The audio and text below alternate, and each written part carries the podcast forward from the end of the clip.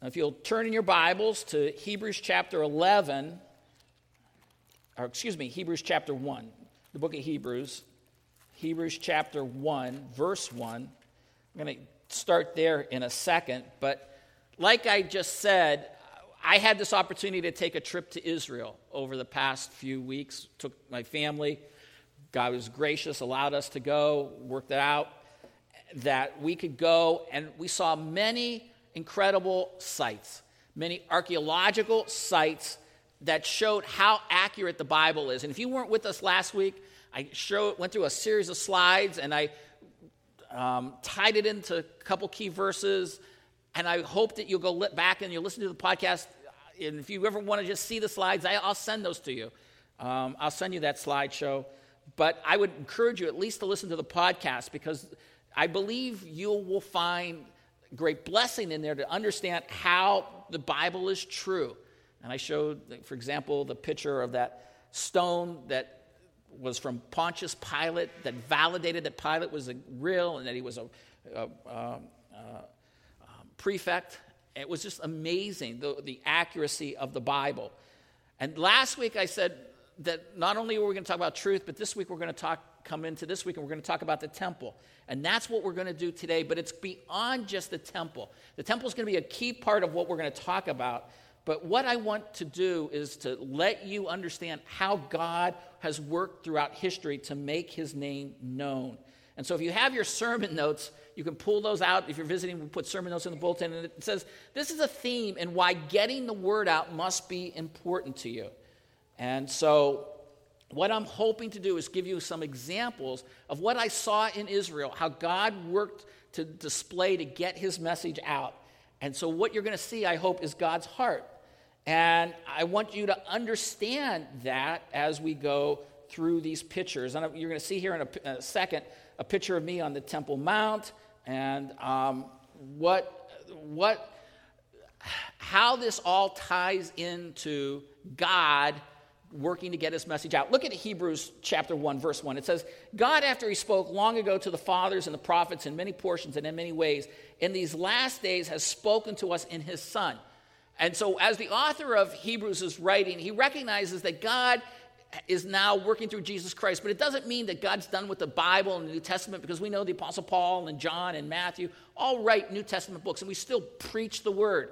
But I wanted to start with this expression that God long ago spoke to the fathers and the prophets in many portions, in many ways. And we recognize that there were prophets and they did many signs. And I want to show you some of the ways that I believe God has sovereignly worked throughout history so that you can understand his heart for getting the message out. We know that in the Bible, a passage like we just read, Romans chapter 10, verse 17 says, So faith comes by hearing, and hearing by the word of Christ. And the passage is that deals with the fact that we must get the word out. We know in the Gospel of Matthew, it ends up in the fact that you're to go, therefore, and make disciples of the whole world, right? Well, if you're like me, I've often wondered why in the world does God say, Go therefore to the church, but why didn't He say that to Israel? Why didn't He tell Israel to go out into the world?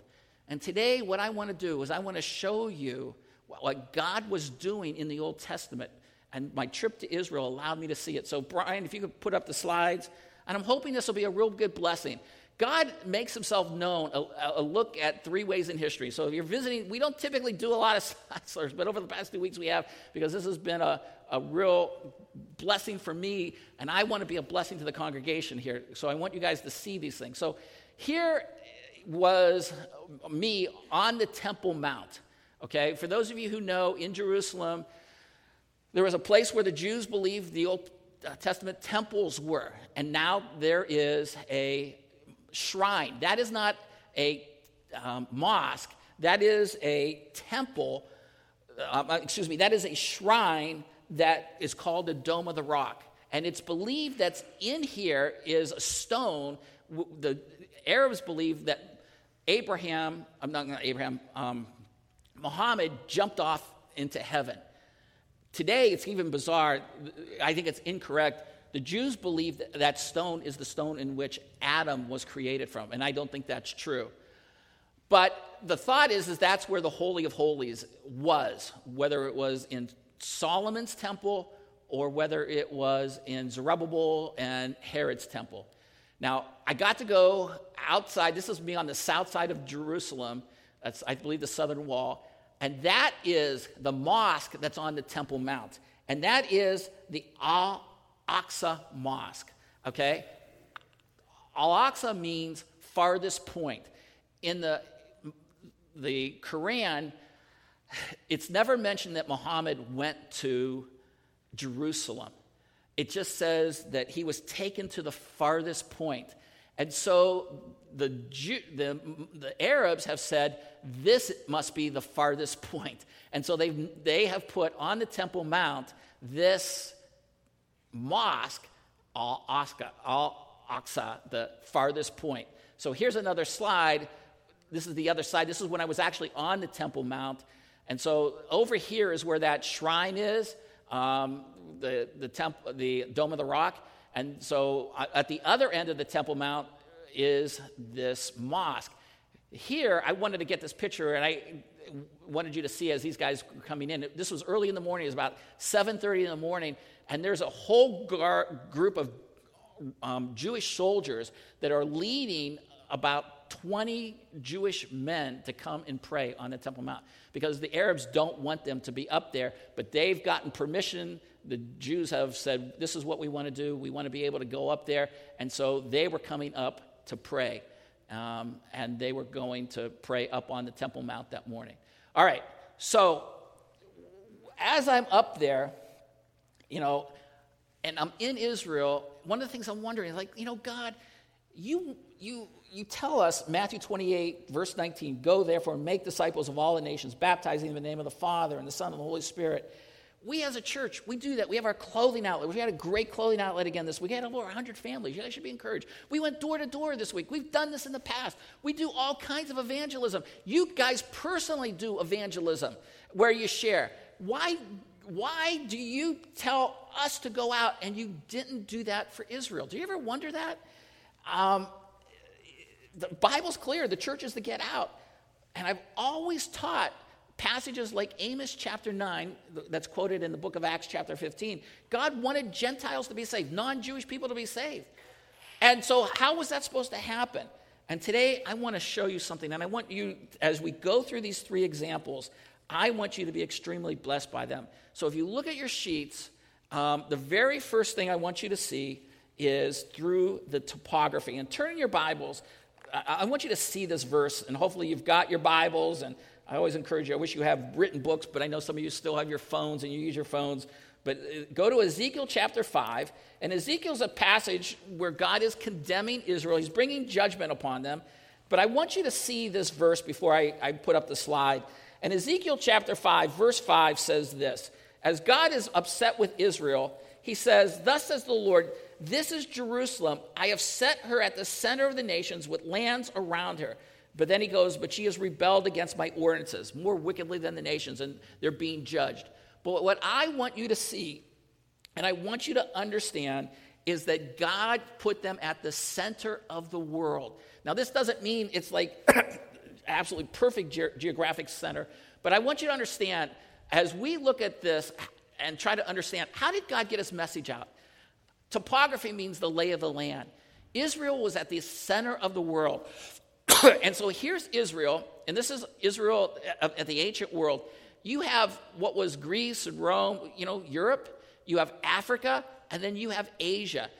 And if you wanted to go from area to area to area, guess where you had to travel from? You had to go through Israel. Now, you say, so big deal. I, couldn't we go through here? No, there was a giant desert, the Arab desert.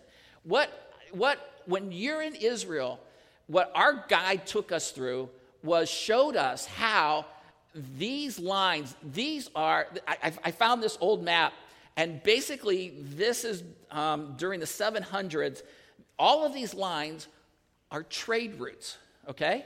And what I'm trying to really get you to see is like, here's Jerusalem, here's Israel, but if you were coming from Europe, you would come down here and you you would be forced into areas that went by the key cities of in Israel. And so if you were coming from Asia, you would come in and you'd really have two routes. You really wouldn't want to go through here. You wouldn't want to go through this area because you're going through you go through desert. And that'd be a really hard track. Down here, okay, if this is um, let me see if I get the best I can tell. Okay, um, yeah, you have the Dead Sea, and then up here is the Sea. Of, up here is, is the Sea of Galilee. Right through here is called the Jordan Rift. I don't know how many of you ever heard of it. I really didn't understand it until I saw it. The Jordan Rift is the deepest gorge in the entire world. You, you go down far, far, far, far, far, far, far down into the earth, and that's when you come down to the Dead Sea. Jerusalem is protected nobody would want to bring an army through the desert and then go down to this deepest gorge and then have to come back up to come in to attack Israel. It's amazing how God put Israel in this center of the earth. And so you have these trade routes that are all coming up, and, and you have you have Egypt, if they want to go up and they want to go into Asia or they want to go up into Europe, they were always forced to go through Israel. Why is this so significant? Well, I want to show you First of all, these pictures, this is us like in the, Je- just as Je- my son Joshua at the Jezreel Valley. We're on top of a mountain, and I, I can't remember, this is um, like, might, might be Mount Megiddo, but you can see we're on a mountain here, but over here is another mountain. And, and, and, this plain is where one of those trade routes where everybody would have been forced to, through to go. We went through this other, um, this is down by the Jezreel Valley. And the Sea of Galilee is right over here. But you can see you're up on these mountains, and as you down here is a city, and you were forced to go through. And no matter how you wanted to travel, you were forced to go through certain cities, through these valleys, and you would be forced to continue to go past um, certain key spots in Israel. You can't see, but there are caves right here, and there's passages in the Old Testament where, where the kings would fight from these caves. But again, you would go through these valleys. You wouldn't climb over the mountains, all right? Again, this is that, that same view, those mountains, those you can see the caves a little bit better. You can see a little city down here. And I can't remember which city that was, but I'm going to make it really clear here in a second.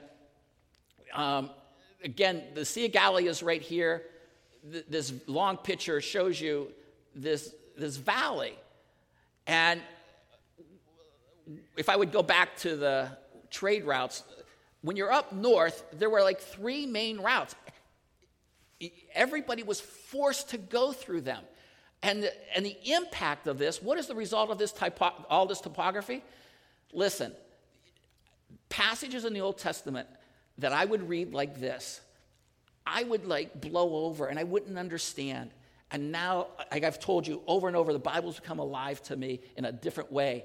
So here's this passage. You all know Joshua chapter 5. It, Joshua is a book where they're going in, they're going to possess the land. And it says, Now it came about when all the kings of the Amorites who were beyond the Jordan to the west, and the, the kings of all the Canaanites who were by the sea, heard how the Lord had dried up the waters of the Jordan before the sons of Israel that they had crossed, that their hearts melted.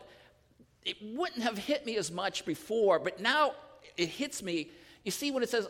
All the kings of the Amorites who were beyond the Jordan to the west, when we looked, I don't know if I can go backwards, go real quick, at the map.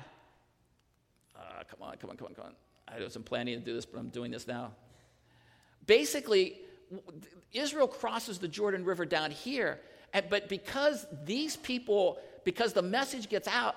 What he's saying is all these people that were along this trade route, all these people heard the message. And then it, the message goes down into Egypt. When I want you to start reading the Old Testament, and it talks about different people groups and how they hear of it, this event was happening over here, maybe like where this right um, where this one trade route is. But then because people are all carrying the message out, God has sovereignly taken this land so that people all over the world were hearing it. And I didn't take it for, for, the time, but if you would go back and you start looking at, hey, you know, when Israel crossed the, you know, the Red Sea down here, you know what, and, and, and when David kills Goliath, it's down in here. All of these things you're going to see are on these trade routes. God told you and I, Matthew 28, go out into the whole world. What got me goosebumps when I'm there, the world was told to come to Israel. Do you get that? That's what blows me away. When you look at this and you see God wanted Israel to be at the center of the world. Ezekiel 5 5. I put you at the center because I want everyone coming to you.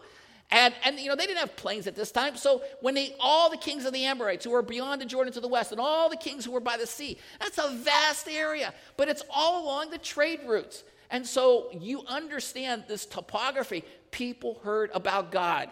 And so this is another picture that somebody was on a, a tour that, uh, uh, and that's it's a helicopter and they're flying over that's the sea of galilee. And what i want you to see is you know these people as they went through they you had to come through you had to come through as you're coming from the north you're coming from assyria you're coming from babylon and you're you know the spice routes or whatever you're, you're doing your trading you are going to come by the major cities of israel and so here's the Sea of Galilee. You know, people, they congregated by the water. So where does this take like uh, us? One of the things we can learn. Well, one of the things, a passage that I want you to remember going forward, where it's kind of like even makes it even more, um, might even be clear. Listen to this passage that you have heard many, many times, and I hope it gives you new life. This is in Matthew chapter 11, where Jesus brings condemnation upon three cities. He says this then Jesus began to, to, this is Matthew 11, verses 20 to 24. You can, you can go back and read it yourself. Then Jesus began to criticize openly the cities in which he had done many of his miracles because they did not repent. Woe to you, Chorazin! Woe to you, Bethsaida! If the miracles that have been done in you had been done in Tyre and Sidon, they would have repented long ago in sackcloth and ashes. ashes. But I tell you, it will be more bearable for Tyre and Sidon in the day of judgment than for you. And you, Capernaum, will you be exalted in heaven? No, you will be thrown down to Hades. For if the miracles done among you had been done in Sodom, it would have continued to this day. But I tell you, it will be more bearable for the region of Sodom on the day of judgment than for you. So Jesus condemns Chorazin, Bethsaida, and Capernaum. Why those three cities? Interestingly enough, only miracles in Capernaum are written in the Bible. But he says, I've done so many. Well, listen, here's the Golan Heights. You come down a trade route, you're going to go to Chorazin, you're going to go to Capernaum. If you're going to come down on this side, you're going to go down Bethsaida and you're going to go down the Great Rift Valley, the Jordan Rift, the Jordan Rift. Listen, these weren't arbitrary cities.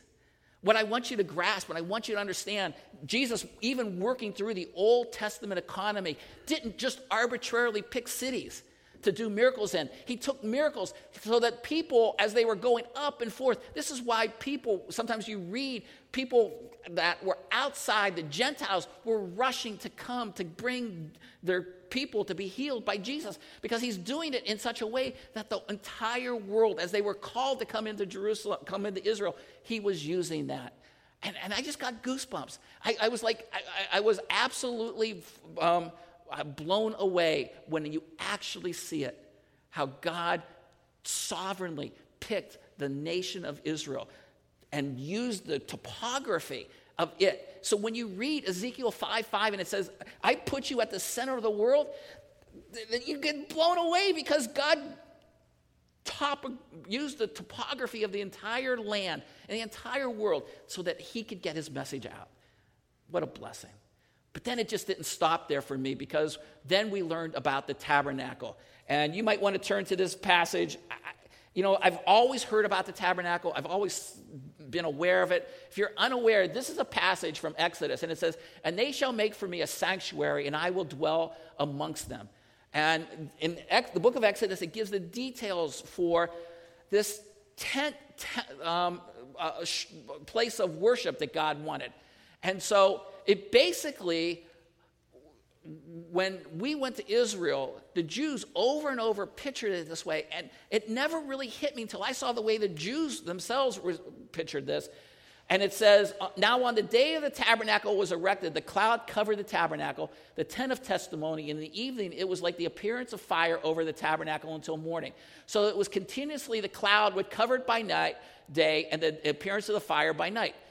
And I don't know why, but it never hit me until I was there and I saw, as they had different reconstructions of this, like, wait, This was, this was an incredible spectacle that was going out so that when people were going through those trade routes, when people were going by, first of all, as Israel wandered in the land, and then when they went to Shiloh, this thing was always glowing. I mean, think about it. If there was something in Munster and it was always glowing, wouldn't you want to go see it? And if we all had to go down Calumet, the only way to get through someplace was to go up and down Calumet Avenue. So if we wanted to go from, from Crown Point to Hammond, we all had to go up and down Calumet Avenue. And every time we went through Munster, there was this giant glowing thing you would say, This is pretty incredible. God's trying to get his message out. And what happened was, uh, this great light was used. And that's why, if you go back and you take that verse that I just showed you, Numbers 9 15 to 17, we call it the Shekinah glory. It, you've got to remember, God was trying to get people aware. I'm here. I've got a presence. The, the, the temple of Dagon, all the pagan temples, they didn't have this. This was something supernatural that God was doing to let people know there's something different about me. All right? And so a great light was used, and obviously this is a picture. This is a picture of the tent and the tent of meeting, and, and we don't know exactly how it says, how it looked, but the Bible tells us this fire, this flame went up into the sky. So th- this is one way that the Jews have portrayed it. But what even took me to another uh, level was Shiloh. Here, it is. Shiloh, Shiloh is in the center of Israel, and it's on these major trade routes, okay? I tell you, this is where you feel like, as a pastor, I feel like absolutely kicking myself. How did I not get this? How did I miss this? How could I have understood? The Bible tells us that they went to, when Israel finally got done wandering for 40 years, they went into Shiloh. You know, so you got you got Jericho, which I I passed out shards from last week, and um, we went to Jericho. It's over here, and they they conquered it, and then they you know they conquer Ai, and then they come here and they camp and they stay there, and Israel goes to this the Shiloh, and and the nation has set up an incredible display. This is now one of the the, the, the, the best places you can go in Israel, and it's Shiloh. And, it, and they put up this, um, this poster or whatever. It says, After 40 years of wandering in the desert, the children of Israel entered the promised land. Here in Shiloh, Joshua bin Nun, that's Joshua, the son of Nun, establishes the Mishkan. And here in the lottery, he divides the inherited portions of the land between the tribes. Remember in the book of Joshua, I think it's in chapter uh, 12 or so, they, they, they, they, they divide the land. And so the daughters of Israel go out to dance in the vineyards on the 15th of Av. Hannah prays for having a child. You go up into this, this, this big building, and they, they, they put this movie on where they show the tabernacle and they show it with its flame, and, and then they show where Hannah came and prayed. Those of you, you know, if you ever, you know, look at that passage where she's hoping to have a child, and um, they've got some uh, really interesting display there. And so here I got to go to Shiloh. And this is the location. And they put up different banners to represent the 12 tribes where they all got divided. And so today you go to Shiloh, they know that this is where the actual tabernacle was. And what hit me was remember, the glory was seen, so I put this picture here, but I wanted you to see this is me on the top of Shiloh, and it's sort of like a mountain like area, and it's up high so that people from a distance could see. Remember, this whole message is all about how God tried to get his message out. And I I, I, was reminded that they were in Shiloh for, I get this number wrong, maybe it could be 365, 369. They were there 365 years. And I started thinking about that. And then someone from my, our tour group says, wait a second, that's longer than the United States has been a nation.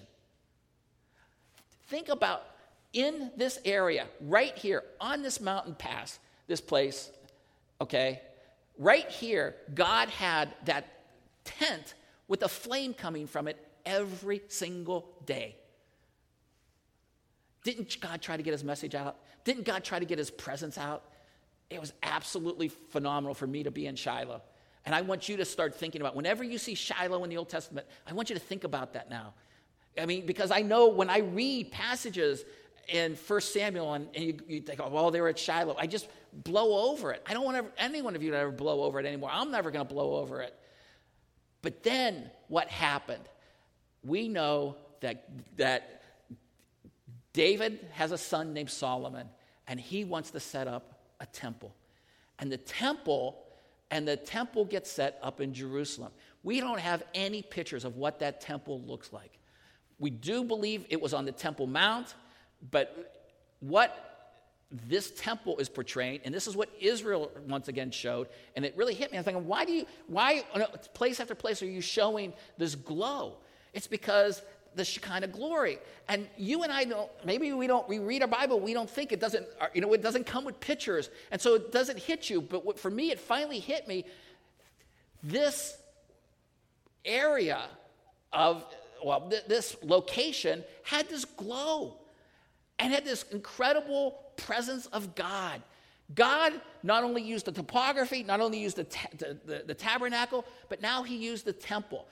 There is no verse in the Bible that talks about when Solomon dedicated the temple in 1 Kings 8 that I could have found where this glow was described as coming in. But we know it was transferred. We know that it was brought in because we know what happened at the end.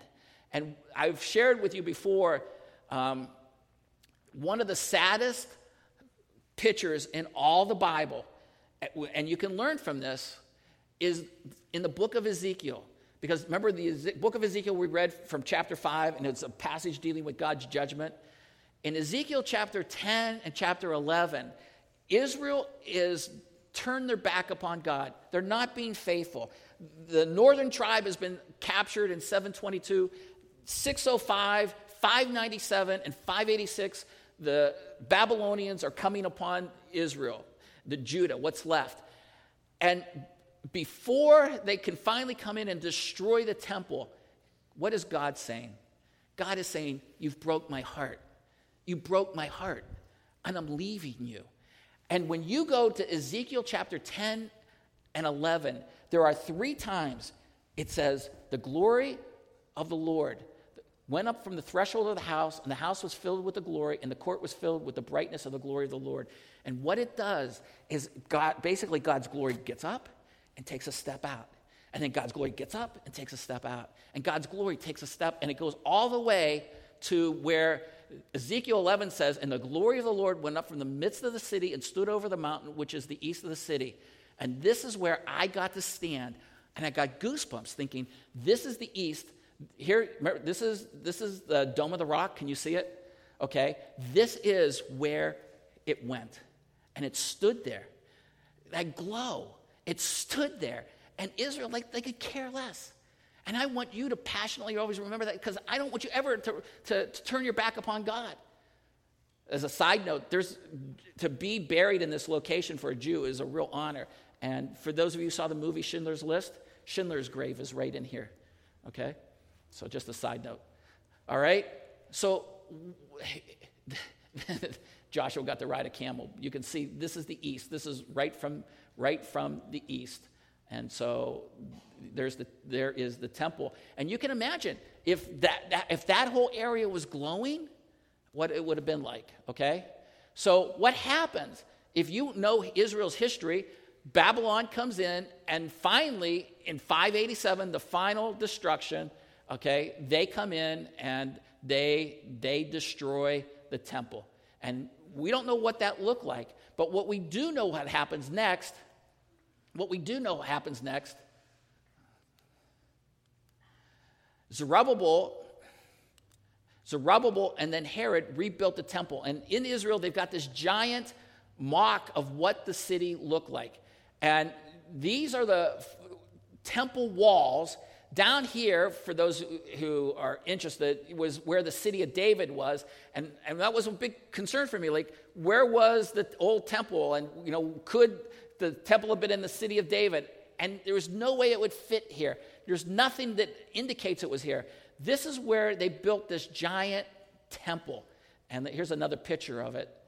I, want, I got a close, more close up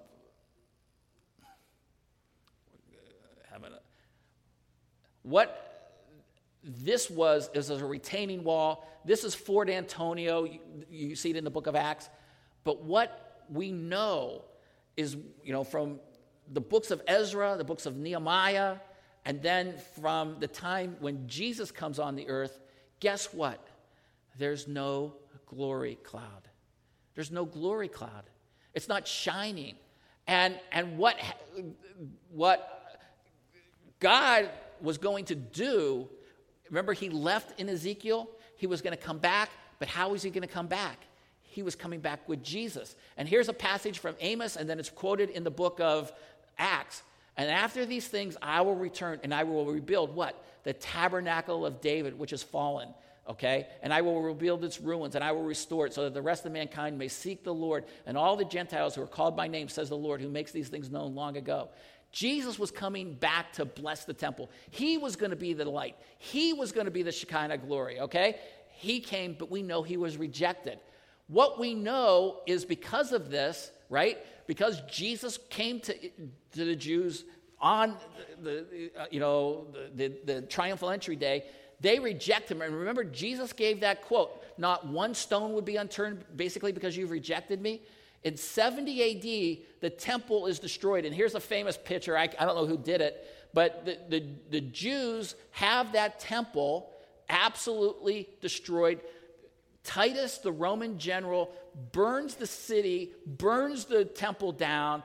Because the gold gets so hot, it goes in between the stones and he says, Go get it. And because he gets it, he, he turns over every stone, okay? And you see, this is a famous picture of them taking out the temple. And what's that right there? But the menorah. Now, why is this important? Because you'll see as we go forward. Here's the warning of Jesus. When he approached Jerusalem, he saw the city and wept over it, saying, If you had known in this day, even you, the things which you make for peace, but now they have been hidden from your eyes, for the days will come upon you when your enemies will throw up a barricade against you and surround you and hem you on, on every side, and they will level you by the ground and your children within you, and they will not leave in you one stone upon another, because you did not recognize the time of your visitation. That was fulfilled literally. And this is my little plug for Sunday school because we're studying Daniel chapter 9 right now and how it needed to be taken literally. This was taken literally. So when I'm in Israel, all, for the longest time, I've always thought where people go to the Western Wall that the Western Wall was the temple, but it's not. It was a support wall. Okay? And, and what happened was when they destroyed the temple and they went and they got all that gold. Before we had the opportunity to go to Israel, we worked it out so that we could fly standby to keep our costs down. And my son and Ethan Verhagen and I stopped off in Rome. And we took this tour of the Colosseum. And our tour guide says to us, You know that this was built with what? This is an, this is an incredible facility. This is a, like a football stadium. This was like the Chicago Bears Stadium. You're absolutely overwhelmed. And it was built in the 70s uh, AD. And it was built with the money from the destruction of the temple. And, and, and I've always heard that the Romans tore down the temple in 70 AD. All right? Right? So you hear that. How do I know that's true? So I go to this temple, I go to the Colosseum, and there's Josh, there's Ethan, and we're standing outside it. This is about 8 a.m. in the morning. We're going to take a tour. And here's where we're on the inside, incredible facility. I didn't know that the, the, the Colosseum had a wood floor. Everything that you see under here was where they had the offices or the, or the organization where they kept the gladiators and they kept the lions underneath. And so now you can see it. And so they had absolute, they had elevators that would take the people up from the floor, uh, up from the basement up to the floor. So we, we, we had what was called the gladiator tour. It was an incredible experience. And so as we went out, we, we, we went around to the back side. And we're on the backside, and here's Ethan and Josh. They're looking over. There was an, a giant agora. And you see what this is? I'm telling you, when I was in Israel, this brought me to tears. You have to understand, for me, this brought me to tears. This is one of the greatest things I've ever seen in my entire life. This is called the Arch of Titus. Who destroyed Jerusalem in 70 AD? Titus. So we got down there, And we go to this, and this is as we walk to this. This was built, I, I think like 79 AD. This was to commemorate the fact that they destroyed, that, that, that they came through and that they had won a great victory against the Jews. And when we got up close, here's Josh and here's Ethan. And can you guys see what that is? That's a picture of the Romans carrying out the menorah. Okay? That was built, and our guide says, Yeah, yeah. And he doesn't know. He's not a believer. He's just saying, Yeah, there's up there where the, you know, they, they, they had the victory over the Jews. But that's exactly what Jesus said. Every th- stone would be unturned, they overturned. They'll, they're going to come in and they're going to destroy. And they're, they're commemorating it. This is a, I, I got a closer up picture because we couldn't get up that close. But you can see they're carrying away the Jewish menorah. So the temple where God wanted to get his message out had been destroyed and the message was taken away. Now I'm telling you, I, this is a closer up. So, you know, the seven light, the seven candlesticks, I encourage you to study it. But this was so confirming to me because, you know, I read this in books, but then you see it in person. The Romans destroyed it exactly like God's Jesus said it would happen. Here's the Western Wall. This is Ellie and I about 9, 10 o'clock at night. The Western Wall is a retaining wall. I told you last week we took a tour. This is like if, if we were, if, if, you, if you had a, a wall a third of a mile, this is just one part of that. This is like, you know, like 100 feet all the way down here, we went for another third of a mile underground and saw how great and how incredible this retaining wall. But it isn't the temple. There is no temple there today, okay? This is the closest to the Holy of Holies. And I went down there and I, I told you last week, I prayed. I prayed for our church. I prayed right there. That's where I was. The Jews come in there, and because the temple was up here, they believe that's as close as they can get to God. And they're wrong. We know that, but that's what they're doing. The temple isn't in existence today. the retaining wall is not the temple. There's nothing for the temple. But the Jews incorrectly today think that to get close to God, what do they have to do? They have to build another temple. And oh, please don't jump. Here's the future the Jews are ready to rebuild the temple today. And I went to this place. This was like one of the greatest blessings I got by going there. Right outside, it's called the Jaffa Gate. They've got this, they've got these offices. And you take this tour, the Temple Institute, and you go through these five rooms. And I would encourage you, if you go online, Temple Institute, I think it's .org, um, you can watch part of the video. They have everything ready to go to rebuild the temple today. The temple could be up in one or two days. And why that's significant is because I shared in Sunday school the Antichrist in the middle of the tribulation comes into the temple. There has to be built temple, and he has to declare himself God. As we look at our day and age in which we're living, as God, I think, wants to get his message out and he wants us to go out into the world, part of the thing, the urgency is, is today the temple isn't in, isn't in existence, but the Jews are telling us that they want the temple to be constructed. You go through this room and they show you how they have all the different elements, how they've got the clothes ready, how they've got all the things ready to go for sacrifice, how they're, I know that they're also training the priests. I've shared this with you before, but for me to actually see it, and then at the end, they show a video and they say three things that blew me away. Number one, they say the children are ready, and they make, uh, they make an appeal twice. So the first time and the second time, the temple has to be built and they're crying and they get anyone that goes through this and the jews are regularly going through this and they're seeing this we have to build the temple. We have to build the temple. Now the question is is how are they going to get over on the dome of the rock right? That is for someone else is going to re- resolve it. But for me to actually see the, them talk about the plans and then they show you the exact plans that they have this thing is ready to go. But they can have a temporary one up in one day and then for me, as we're walking through the outside of Jerusalem, the, the, on the uh, outside of the temple wall, this is the actual menorah. Remember, you saw that up on the Arch of Titus? This is the actual menorah that they have made out of gold. People, I got goosebumps. It's ready to go. This, they're ready to start the temple. This is, and then you read this inscription, and it says, "This is the our, this is the menorah that we're ready to use in the temple today." And you had to sit there and say, "My goodness, we're living history. This is so exciting. What we're about to see uh, unfold through human history.